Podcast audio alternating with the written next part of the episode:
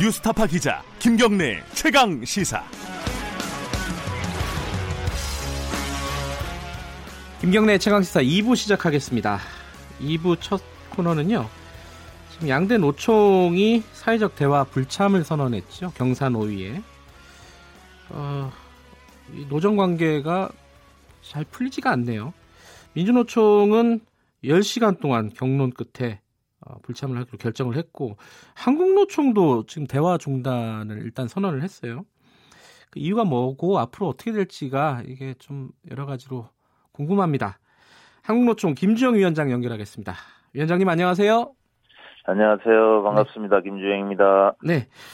어, 뭐 이웃 이웃 사촌이죠 민주노총. 민주노총 그 토론 과정을 쭉 보셨을 거 아니에요. 이제 뉴스 보도나 네, 이런 걸 네. 통해서요.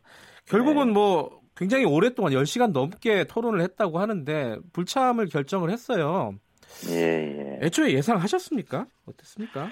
아니요. 이번에는 참여적으로 결정이 나지 않을까. 그래요? 많은 분들이 대연대에 참석을 했고 했기 때문에 네. 어, 참석하리라고 어, 생각을 했습니다. 그래요. 그러면 이번 결정을 어떻게 봐야 돼요? 왜냐하면 결정도 어, 이게 민주노총 내부 사정을 모르는 사람들이 보기에는 굉장히 이상해요. 네. 참여하는 것도 부결됐고 불 참여하지 않는 것도 부결이 됐어요. 네. 이거 어떻게 봐야 됩니까? 지금 이 민주노총의 결정을? 아, 제가는 참 음, 많이 네, 항노총 위원장으로서는 많이 아쉽고 네. 안타깝게 생각을 합니다. 그 민주노총 대연대회 이후에 여러 네. 언론들에서 기사와 사설을 통해서 많은 논평들을 내놓고 있는 걸 봤습니다. 네. 근데 저는 같은 노동계 입장에서 네. 다른 관점의 그런 아쉬움들이 있습니다. 예. 그거는 지금까지 우리 국민들에게 노동조합에 대한 인식이 좋지 않았다는 걸 잘 알고 있습니다. 네. 뭐 예를 든다면은 조직 이기주의라든지 네. 어, 귀족노조 같은 뭐 이런 거는 과거에 보수 언론과 이제 정부가 만들어낸 프레임이기도 한데 네. 저는 이 프레임을 깨기 위해서 우리가 그렇지 않다고 어, 그냥 외치고 투쟁하기보다는 노동운동이 지금까지와는 좀 다른 형식과 내용들을 좀 보여주는 그런 계기가 됐으면 했었습니다. 네. 그래서 그게 저는 사회적 대화라고 생각을 했거든요. 네. 그래서 현 정부는 뭐 어찌됐든 간에 사회적 대화를 공약으로 내세웠기 때문에 네. 이를 통해서 노동조합이 이제 국민들에게 좀 더 다가가고 새로운 모습을 보여줄 수 있는 좋은 기회라고 생각을 했었는데 네. 민주노총이 함께하지 못해서 매우 참 아쉽고 안타깝게 생각하는 겁니다. 그런데 지금 한국노총도 어, 네. 내일 열리는 어, 경산오위에 참여하지 않겠다 이렇게 얘기를 했어요. 이건 또 뭐죠? 네, 뭐 정확하게 말씀드리면 네. 이제 불참이 아니라 네. 어, 논의를 뭐 중단하고 잠시 나온 건데요. 네. 어, 우리 항노총이 논의를 중단한 이유는 지금 경산호위에서 국제노동기구인 그 아에로 예. 기본 협약을 비준하기 위한 그런 논의들을 하고 있잖아요. 예. 어, 거기에는 이제 노동권을 보호하기 위한 내용들이 준대요. 예. 어, 진행자께서도 잘 아시지만 그 지금 EU를 비롯해서 국제사회에서 우리나라 아에로 핵심 기본 협약 비준을 요구해 왔습니다. 네. 어, 한 EU FTA에서도 그런 내용들이 들어 있고 네. 지금도 EU에서 들어와서 이제 이행 여부를 지금 체크하고 있거든요. 네. 그래서 지금 사회적 대화를 통해서 이런 것을 어떻게 받아들일지에 대한 논의를 하고 있는데 네. 사용자 측에서 이제 논의와 무관한 내용들을 들고 나온 거죠.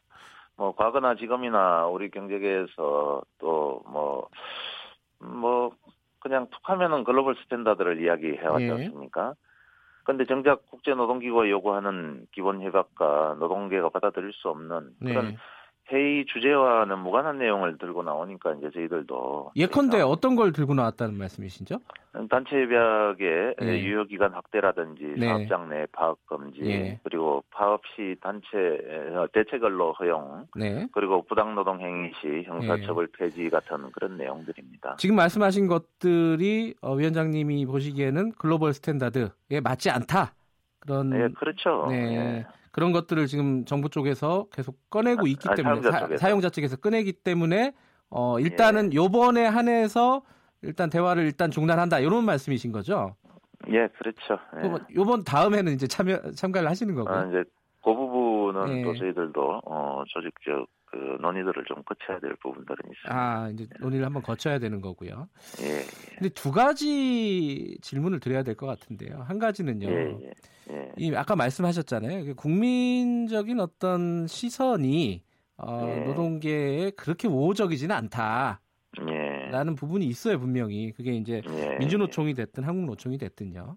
근데 네. 민주노총이 이게 전면적으로 이 보이콧을 하게 할 수밖에 없는 상황이 됐고 그러니까 네. 한국노총도 이제 삐걱삐걱 거리지 않습니까? 이게 네. 누가 잘못했느냐를 떠나서 이 사회적인 네. 합의 기구가 대화 자체가 돌아가지 않는 부분에 대해서 여론이 우호적이지 않을 것 같아요. 이 부분은 어떻게 보세요? 아, 그 부분 그만큼 사실은 네. 우리 사회가 좀 신뢰 사회가 되지 못한 부분들도 있지 않는 것 같습니다. 네. 물론 음, 사회적 대화가 진행되지 않는 부분들에 대해서는 많은 비난과 지탄들이 있을 거라고 생각을 합니다. 네. 아, 그러나 서로 진정성을 갖고 이 문제를 풀려고 하기보다는 이번 기회에 이런 그 그동안에 뭐 묵었던 과제들을 네. 한꺼번에 해결하자. 예. 이런 태도들이 저는 문제라고 생각을 하고요. 예. 그다음에 경산노위에서도 정말 그동안 음, 그 출범한 지가 벌써 꽤 지났는데 예. 진정성을 갖고 노력을 했는가 음. 아, 운영, 을 하는 데 있어서 네. 그런 노력들을 했는가 하는 데 대한 어, 저희들의 의구심들이 있습니다. 지금 청와대 김의겸 대변인이 이렇게 얘기를 했잖아요. 이 사회적인 대화 이거는 선택 사항이 아니다. 이렇게 네. 얘기를 했어요. 그리고 민주노총이 안 들어와도 진행한다. 계속 네. 가겠다 일정대로 가겠다 이랬는데 요 네. 결정은 한국노총 입장에서는 어떻게 받아들이십니까? 음, 뭐 하여튼 총론에 대해서는 네.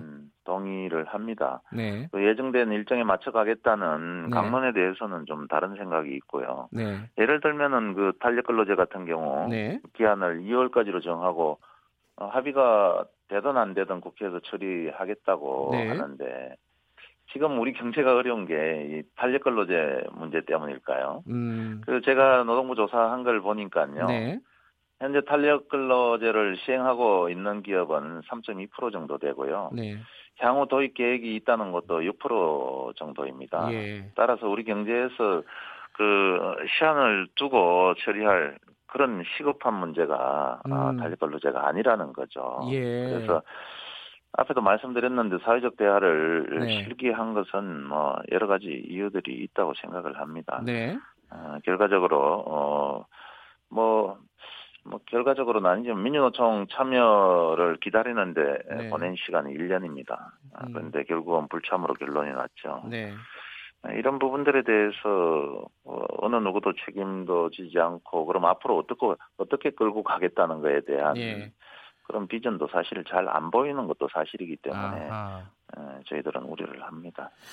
네. 지금 탄력 근로제 같은 경우에는요 말씀하신 대로 어, 네. 한국노총에서는 뭐 민주노총도 비슷한 입장일 것 같은데 네. 그 시급한 문제가 아니기 때문에 좀 더 논의를 해보자 이런 네. 입장인데 지금 재계 쪽은 강력하게 요구하고 있고 정부도 어, 이게 대화가 제대로 안 되면 2월에 국회에서 처리하겠다 이렇게 지금 얘기를 하고 있지 않습니까? 네. 만약에 2월에 국회에서 이게 처리가 되는 움직임이 있다 이러면은 예. 노동계에서는 어떻게 대응을 하실 계획이세요? 근데 이게 예. 탄력근로 문제는 원래 작년에 건기법이 개정되면서 네. 어, 단위기간 학대 문제를 그 주 52시간이 현장에 정착되는 2022년 12월 31일 이후에 네. 도입 여부를 검토하기로 네. 그렇게 부칙에다가 못을 박아 놨습니다. 네. 근데 음. 작년 7월부터 300인 이상 사업장에서 도입하기로 한 노동시간 단축법은 네. 실제 정부가 계도 기간을 6개월을 뒀고 그 이후에도 또 2개월을 연장했기 때문에 네. 실제로는 올해 3월 이후부터나 시작이 되거든요. 네. 어, 그래서 이 시간 단축은 노동자들의 삶의 질을 향상시키고 네. 또, 어, 그 시간 단축을 통해서 일자리를 늘리기 위한 그런 두 가지 문제에 대해서는 어느 누구도 네. 사실 이야기를 안 하는 거죠. 음. 그래서 노동자 입장에서는 임금 삭감과 건강권을 침해하는 그런 문제, 심각한 문제들이 발생하는 거죠. 네. 그래서 네. 어떻게 이렇게 노동시간 단축법이 시행도 되기 전에 음. 장시간 노동과 임금 저하를 강요하는 그 탄력 근로제를 다룰 수 있나? 이것은 본말이 완전히 전도된 것이 아닌가 네. 싶고요. 네. 그리고 이거를 시한을 정해놓고 음. 어, 그렇게 밀어붙이겠다 그러면은 그럼 그동안의 법이 얼마나 허술하게 만들어졌는가도 네. 우리가 알 수 있지 않습니까? 음. 이 부분은 충분히 시간을 갖고 우리 노동자들의 건강권 확보와 임금 저하 문제 그리고 정말 어떤 업종이 그렇게 절실한지 그런 부분을 구분해서 어, 진행해야 될 부분이라고 봅니다.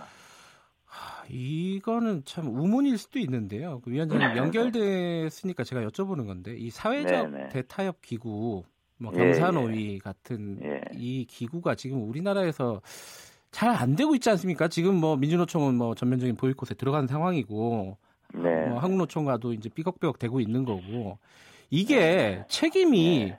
뭐 네. 모두에게 책임이 있다 그러면 사실 아무도 책임 안 지는 거잖아요. 누, 누구에게 책임이 있는 겁니까? 정부에게 있는 겁니까? 재계에 있는 겁니까? 노동계에 있는 겁니까? 어떻게 생각하세요, 이 부분은? 우선은 예. 지금 재계에서 책임 저 태도가 우선 좀 문제라고 생각을 합니다. 네. 사회적 대화를 하려고 하면은 네. 어, 진정성 있는 대화를 해야 되고요. 네. 어, 그 지금 이 정부에서도 시한을 정부나 국회에서도 시한을 정해놓고 이야기를 하고 있기 때문에 네. 재계와 정부가 같이 책임을 져야 될 문제라고 생각을 합니다. 음. 왜냐하면은 재계에서는 지금 여기서 처리 안 되면은 네. 국회에 가면 더 좋게 더 재계에 유리하게 만들어질 텐데 음. 굳이 골치 아프게 여기에서 논의할 필요가 뭐가 있냐 아. 이런 생각들을 갖고, 있, 갖고 있다는 게 보여지는 거죠. 아 재계 재계는 이 대화에 적극적이지 않다 일단 이렇게 보시는 거네요. 그렇죠. 네. 사회적 대화를 통해서 뭐 음. 실익이 국회에 가서 그냥 일방적으로 처리하는 게 에, 실익이 높다고 음. 보는 거 아니겠습니까? 예. 근데 그렇다면은 더더욱이 어, 노동계에서 네. 좀, 이, 어차피 이제 합의, 협의체잖아요. 예. 합의도 하지만은. 어쨌든 예. 들어가서 대화를 하는 게 중요하다. 이렇게 볼 수도 전략적으로 생각할 때, 노동계 입장에서. 예. 그렇게 예. 생각이 되는데, 그래도 안 되는 이유는 또 뭔가요? 정부가 재개 편을 좀 들고 있다 이렇게 생각하시는 건가요? 뭐 그런 부분들이 있죠. 어, 음. 어, 거기 들어가서 정말 논의를 했다가 네. 노동조 노동 단체들만 네. 온통 피박을 쓴다. 속된 말로. 예. 어, 그렇게 느껴질 수가 있는 거죠. 이게 왜냐하면은 네. 이미 법이 정해져 있습니다. 그런데 음. 어, 법 취지하고 달리 지금 이제 탄력근로 단위 기간을 확대하려고 하는 거잖아요. 예, 예. 그럼 이거는 재계 그 민원들을 풀어주려고 하는 문제들이죠. 음, 네. 근데 그 재계 민원들을 풀어주는 데 있어서 이제 노동 단체로서는 네. 굉장히 리스키한 문제들이 아. 있는데 어 그러려면은 정말 서로들 진정으로 음. 대화를 통해서 이 문제를 풀기 위한 노력들이 지속적으로 이어졌어야 된다. 음. 그동안 그런 경산호위 출범하고 예. 사실 어, 별, 별 서로들 어, 어떤 의견 접촉도 접근도 못하고 네. 시간만 가게 된 거죠. 네. 저는 2년 전에 벌써 이 우리 사회의 많은 문제들, 양극화 문제들, 네. 그리고 계층 간의 문제들 이런 부분들을 좀 풀어내기 위해서 사회적 대화를 어, 주장한 바가 있습니다. 네. 어, 그러나 정말 중요한 시기들을 예. 그냥 다 놓쳐버리고 음. 간 것이 아닌가 아, 그렇게 생각을 합니다. 한국노총은 대화를 재개하려면은 뭐 어떤 선결 조건 같은 게 있습니까? 아, 선결 조건이라기보다는 네. 우선은 뭐 우리 한국노총은 그 한국노총이 갖고 있는 원칙이 있습니다. 네. 사회적 책임에 대해서 결코 그 회피하지 않겠다는 겁니다. 네. 만약 이제 정부 여당이 노동계 의견을 무시하고 노동자와 국민의 생존권이 달려 있는 그런 그 탄력 근로제 문제나 네. 최저임금 제도 뭐 이런 부분들이 그냥 그동안 어 강행 처리되고 또 앞으로 예견이 되고 있기 때문에 네. 저희들은 그 투쟁에 나설 수밖에 없을 겁니다. 음. 그러나 어, 우리 한국노총은 사회적 대화가 노총이 짊어지고 있는 그런 사회적 책임 중의 하나라고 생각하고요. 네. 어, 불가피한 투쟁, 투쟁 또한 그 우리 어, 한국노총의 사회적 책임이라고 생각을 합니다. 예. 그런 사항들이 오지 않기를 어, 진심으로 바라죠. 알겠습니다. 오늘 여기까지 듣겠습니다. 고맙습니다. 네, 고맙습니다. 한국노총 김주영 위원장이었습니다.